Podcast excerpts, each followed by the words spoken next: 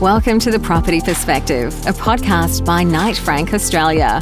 We'll share expert analysis from industry leaders, focus on key trends and forecasts, and bring you the latest topics shaping Australia's property market. Hello, Lee. Your report, Your Space, was released earlier this year, which you and your team authored. There were some incredible findings out of that. One of them being that at the office level, in terms of market implications, that the workplace is really going to become more about experience mm-hmm. rather than the physical environment. Mm-hmm. How, what would you comment on that? Well, I think it's a, really important sort of dynamic that's emerging in the sort of post-COVID workplace. I think what we've seen is the supply side of the real estate sector has, for many years now, delivered fundamentally good product. Mm-hmm. You know, I travel around the world looking at real estate and talk to occupiers and landlords you know, buildings of, of, a better quality than they've ever been. Uh, you know, particularly new you know, new buildings and, and, full refurbishment. So we've kind of got the product piece sorted out. The environment that we present to occupiers is sorted out. But I think one thing that we're seeing in terms of workplace dynamics now, uh, particularly in the post-COVID world, is we need a bit more of a pull factor to get people back into the workplace after the COVID experience. And we also are now competing, you know, the office is now competing with other workplace settings, be that home, be that preferred spaces, etc. And as a result, you need to see a better experience in that workplace. And I think that is an obligation on both the occupier and the landlord to start to try and deliver that experience to make the offer uh, a little bit more compelling to users that now have a choice. So that was essentially the principle. I think what we've seen in the marketplace, what I've seen having been down here for a week now, and what I've seen in London and other sort of global marketplaces is that the very best landlords are really starting to grapple with this and starting to work actually interestingly in partnership with end users to start to deliver that. Um, and that experience doesn't need to be highfalutin, doesn't need to be, you know, anything sensational. I've heard lots of version on gimmicks, in, in, in, particularly in the immediate post-COVID environment, to try and bring people back. I don't think it's about that. I think experience can be quite fundamental and rudimental. It can be as simple as having IT that works, and you know, which is one of the great frustrations of the workplace for many. Um, but I think it's about creating a human experience. So people are coming into work to actually connect, collaborate, socialise, have a bit of fun, all the things that we've perhaps not had enough of um, in, in the last couple of years. So that, that to me is the essence of experience. And Andrea, what are you seeing in Australia where this trend might be playing out? How have things shifted, particularly as Lee says, in the post-COVID world? Yeah, so um, just before COVID, you know, most major landlords in, in Australia were well and truly on the customer experience journey. It was extremely important to, you know, build the relationships and, and provide amenity that was going to cause their customers and tenants to become stickier because that's better for everyone. But now, with the experience piece, as you've said, Lee, um, Uh, when an occupier, when an employee comes back to their office, you want the experience to be a really positive one. It's not just about them getting to their floor and having a desk and some space. It's about the person who greets them at the front door. What services do they offer? And it is that human and community element as well that's really positive, but also backing that up with the fact that they if you're working in a building with building with fantastic amenity, then it makes your day more pleasant. It makes your life more pleasant. Hopefully, you've got all the things you need um, at, at, your doorstep, and um, and, um, and that's what we're seeing the demand for. And it was happening at the top end of town pre-COVID. Now is an expectation that it's across all grades of buildings, uh, commensurate with you know the investment that is appropriate to be made. I, I think it's a really important point right at the start of what Andrea said, Andrea said there, which is this stuff was already happening. And you know, so many of the trends that we're seeing in the post-COVID workplace discussion were actually trends we saw prior to COVID, but they've just been accelerated or turbocharged through the through the whole process, uh, and and they're becoming ever more important. So I, I back that read that you know, having been down here in Australia in 2018, I was already seeing that experience and that service layer sort of emerging and the hybrid work from home that was available yeah, well, top tier organisations yeah. for you know seven years, but it's exactly. forced us to go. You have to work from home, so then everyone has to do it. So to Lee's earlier point, um, we're looking for that pull factor where the occupiers are now demanding it more actively. Are you seeing that when you're taking occupiers through inspections? What are they asking of the building now that is, you know, linked towards the customer experience? What's important to them? Well, what is important to them is really what benefits are, it, are their employees going to be getting by coming to the building. It's way beyond ticking PCA matrix grade. Mm-hmm. Um, a lot more of the experience and what you're seeing in fit outs and where you're seeing uh, lobby refurbishment and end of trip refurbishment going is far more up the luxury scale far more uh, towards what you'd more expect in high-end residential and service-wise what you'd expect in a hotel that's what you you know kind of best in class expectation of providing service to occup- to, to occupants. So, um, you know, when you, you're taking um, representatives or occupiers through space, they're keen not just to get and look at the space itself that you're actually trying to lease them. It's the whole journey about what's my arrival experience, who's on the front door, what's the lift like, what's the arrival onto my lobby like, what are the bathrooms like. Yes, got to look at the space and assess that too. What's the end of trip like? What's the food and beverage in the precinct? It is a, the whole ecosystem of what's available. And, and I would add to that that one of the things that's really quite um, can, can be challenging is that actually there's so many more stakeholders vested in the real estate decision an occupier is making now. So you, the stakeholder group that you have to appeal to to sell the vision of the real estate move because it's so strategic. Suddenly you've got to appeal to the CEO who have a different set of drivers to the CFO that have a different set of drivers to the HR community. And we've even seen examples of, I don't know if it's here, I'm sure it is, of, of actually cohorts of staff actually being taken around option buildings yeah. and actually, you know, almost road testing some of the some of the offer. Um, so I think actually it's really quite a challenge now to appeal to a broad church of stakeholders with all slightly different drivers and, and wants and wishes and coalescing all that together into one sort of fundamental strategic decision is quite quite challenging and it, and it does play to the point around having service and having a broader sweep of, of amenities in the building. Um, I think the, that idea about bringing cohorts of staff through is really interesting because we talked about the great resignation, but in fact, it's probably the great reflection where employees are now saying, I want a more purpose led working life. How can my employer help me? You know, deliver that. How can they, when I come to work, how do I get that experience? Um, you know, what sort of how are we seeing built environments honouring the workforce? You know, in the markets that you're seeing, how how are occupiers trying to fulfil that inside the workforce workplace? Well, I think every new building that's built um, just ups the ante in terms of amenity. And you can see, you know, the, the products just being delivered. Quay Quarter Towers, the newest tower in Sydney. It's got the most amazing views in Australia, which is, you know, truly fortunate for its location. But its characteristics around delivering the green space, the huge amount of retail space, about 4,000 square metres of retail will be down there. One of the best boutique food and beverage precincts um, in a heritage environment, right at the doorstep, as well as you know um, access to green space, which we are seeing as a real draw card. If you are if you are located close to a significant park or the domain or the harbour, as Quay Quarter is, those things are a draw card from a health and wellbeing perspective for a customer. We've seen the flight to quality for COVID because I think anyone sitting in a really bland office space with just desks and meeting rooms, that kind of um, workplace isn't flying. And that's why we're seeing um, tenants look for new space. The easiest way to look for new space is look for the best and the brightest. And that is really why the market is being dragged up to that flight to quality. And where we see space being vacated, landlords are really investing in upping the refurbishment and bringing back that backfill space to a really high quality level to match the amenity that's, that's on offer in the rest of the market.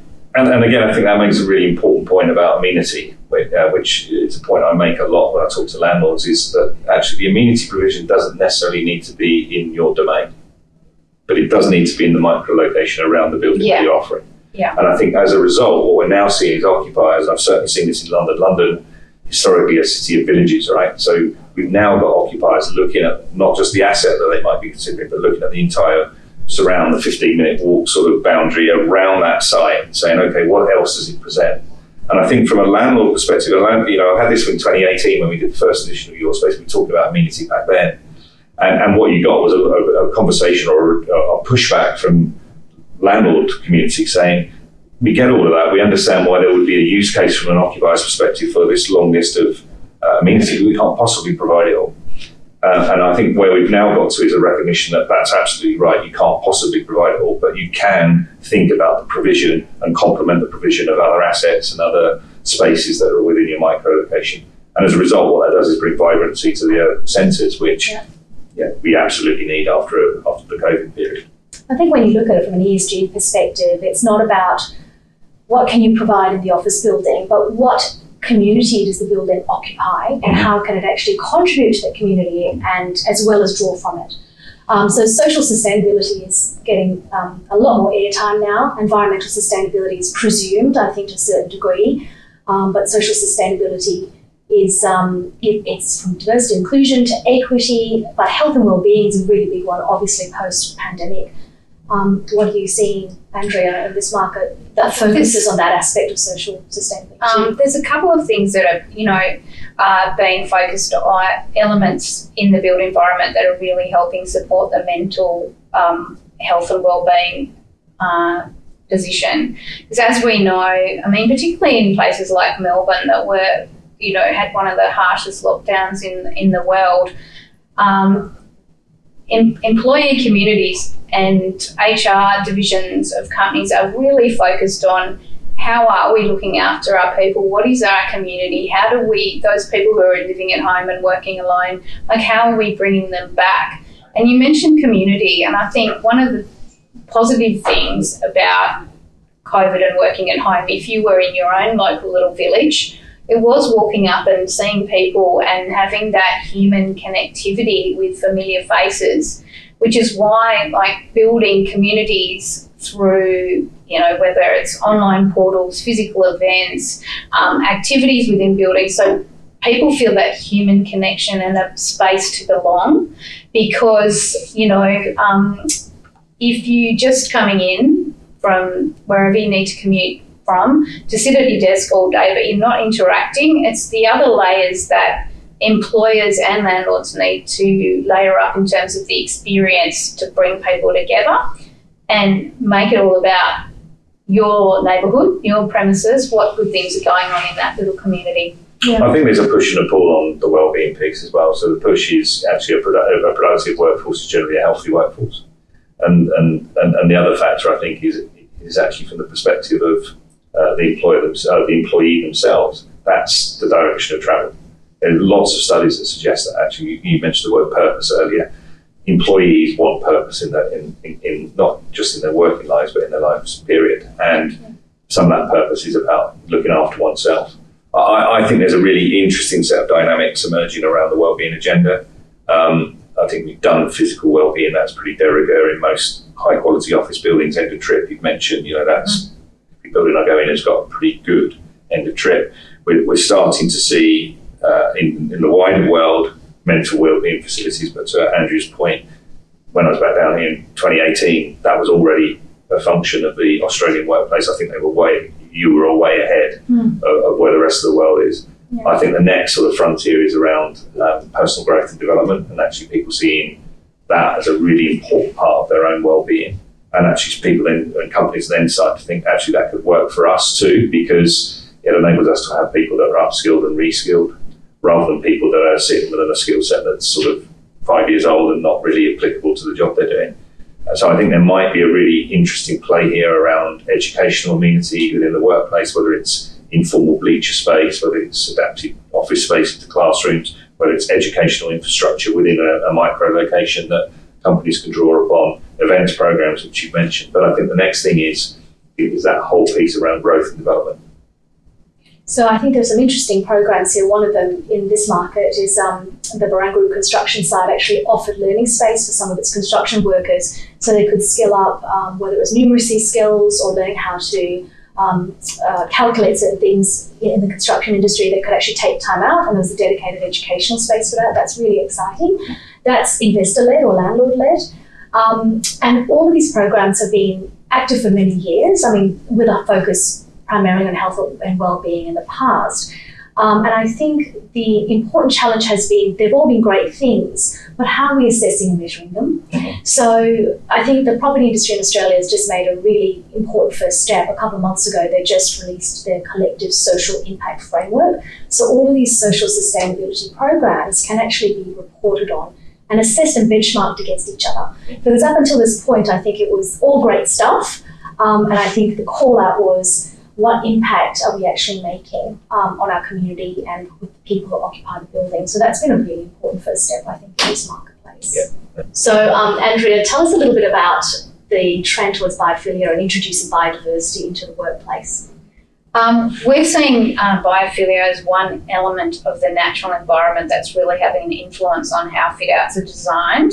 That really ties into the, the mental health um, aspect of looking at ways that people feel more comfortable, more relaxed, more calm, and, and centered when they're in their workplace. So, biophilia is the use of real plants as opposed to fake plants in the workplace so that there's a positive contribution to the fresh air quality.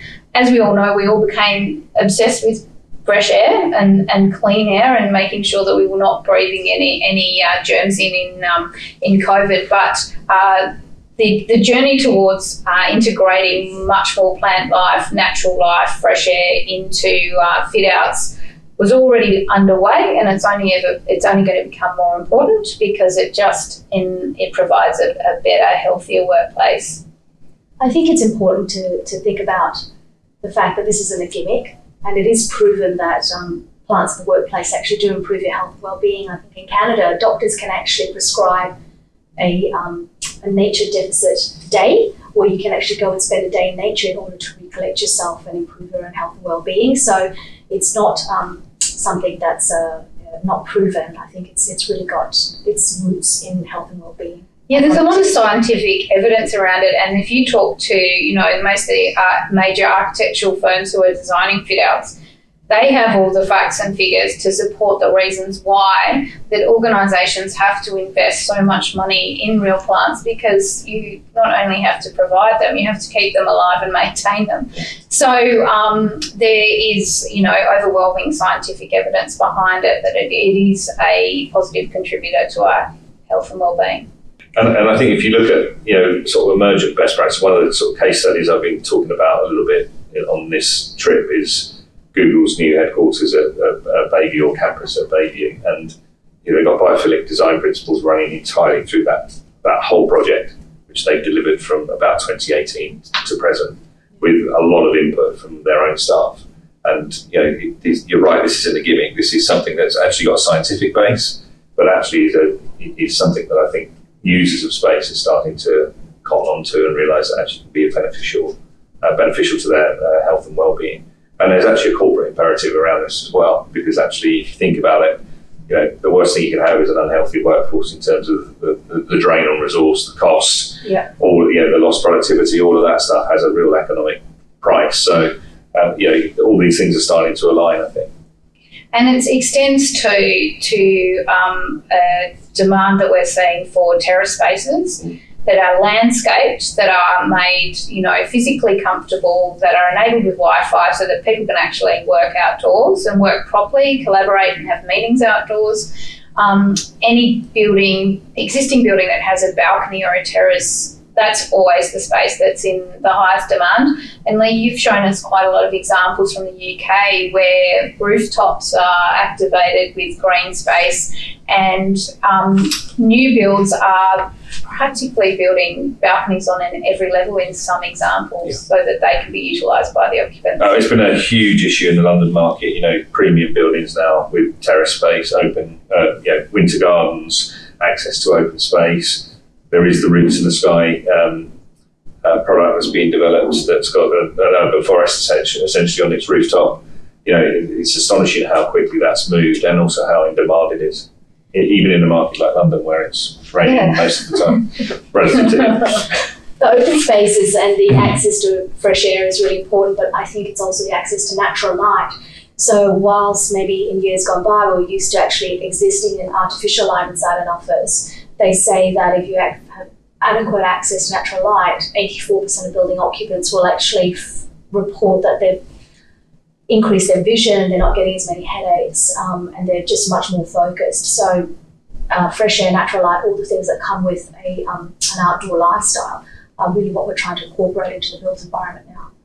Um, another finding from the report that Lee authored was something about the configuration of space um, actually transforming in the next property cycle. And Andrea, you're seeing that playing out now, aren't you? Yeah, we are. We're seeing that the way fit outs are designed is um, now looking at a multitude of different spaces and how they're used. So if you look at how a, a, single floor used to look, people were really focused on how efficient, how many bodies you could get in there and jam in those desks and make it, you know, really great bang for, for your buck on a um, workspace ratio point of view. But now what we're seeing is even on single floor te- in single floor tenancies, we're seeing um, design um, led uh, thought around spaces need to have more than one use. You don't just build a boardroom and that's the boardroom. You build it so that it opens up into into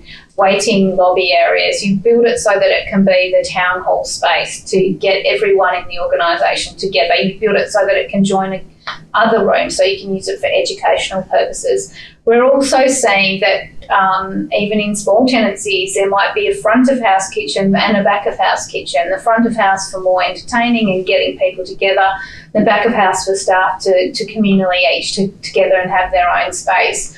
So those types of spaces on single floor tenants tenancies, you didn't really see them before. That was really a multi-use, multi-floor big user element.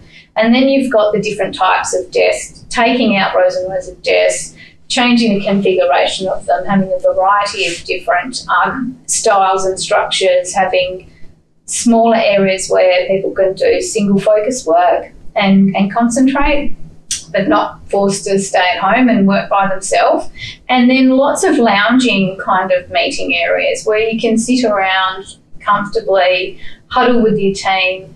Um, but most importantly over this is everything's tech enabled. there's got to be screens, there's got to be seamless technology that supports you being able to communicate with the people who aren't in the office and, and, and make that a really good experience on both sides.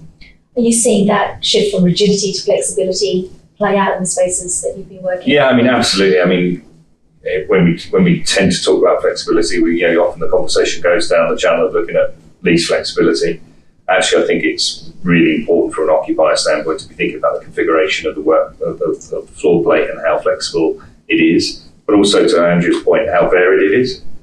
I think you know we did have a workplace pre-COVID, although there were honourable exceptions that were pushing things on uh, amongst the occupiers, global occupiers. But you know, generally we did have a workplace that was a bit sort of mono, sort of in style and, and, and, and aesthetic and design. I think variety, uh, creating different settings for different work styles and indeed for different types of job. Know, when we talk, talk about knowledge workers or office workers, we tend to think they all do kind of the same thing.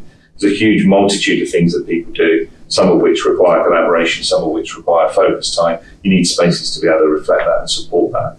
And I, I think occupiers have started to get their head around that, as indeed have landlords. You know, it's interesting now when you, uh, you know, talking to leasing agents, you know, you see a multitude of different floor plans now with different design configurations on them. It isn't just the standard. Here's what here. Here's the maximum amount of desks you can get in. It's much more sophisticated than that. Um, and, and, I think that variety. I think the one thing that sort of points to for me is that the world of the, workplace going forward is going to be ever more varied. It's not. I, I, I said this to somebody earlier that work, workplace design and workplace strategy is now not about cookie cutter any longer it's about something that's highly bespoke and personalised and individual to each company that's using the space. I think that's going to make offices much more interesting. Yeah, it's because it's got to tie to the culture. It's not a built environment that just is fantastic because the type of furniture it is. The cultural element, if you have a bad culture, you're not going to be able to get people to come back to work regardless of, you know, the environment that you find them. Both have got to go hand in hand as a holistic toolkit. Yeah, and I think not only is it culture, but it's also brand and identity. So, you know, one of the themes of your space is that the, the workplace is becoming a more strategic consideration, and the number one strategic consideration that comes out of the research is culture, brand, and identity of, of organisations being reflected through workspace. Yes. You know, it used to be in the in, in the old days when I started my career, it was all about signage and trophy buildings, and that's how you portrayed your brand.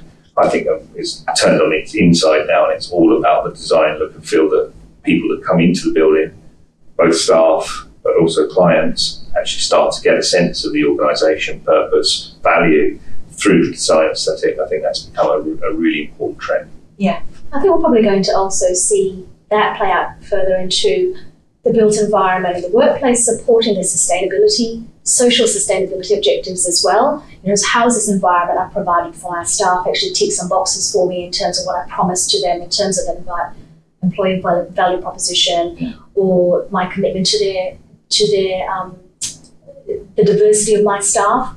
That I, I don't expect them all to be made from a cookie cutter. That they like to work in different ways, and I respect them as an individual and their work style.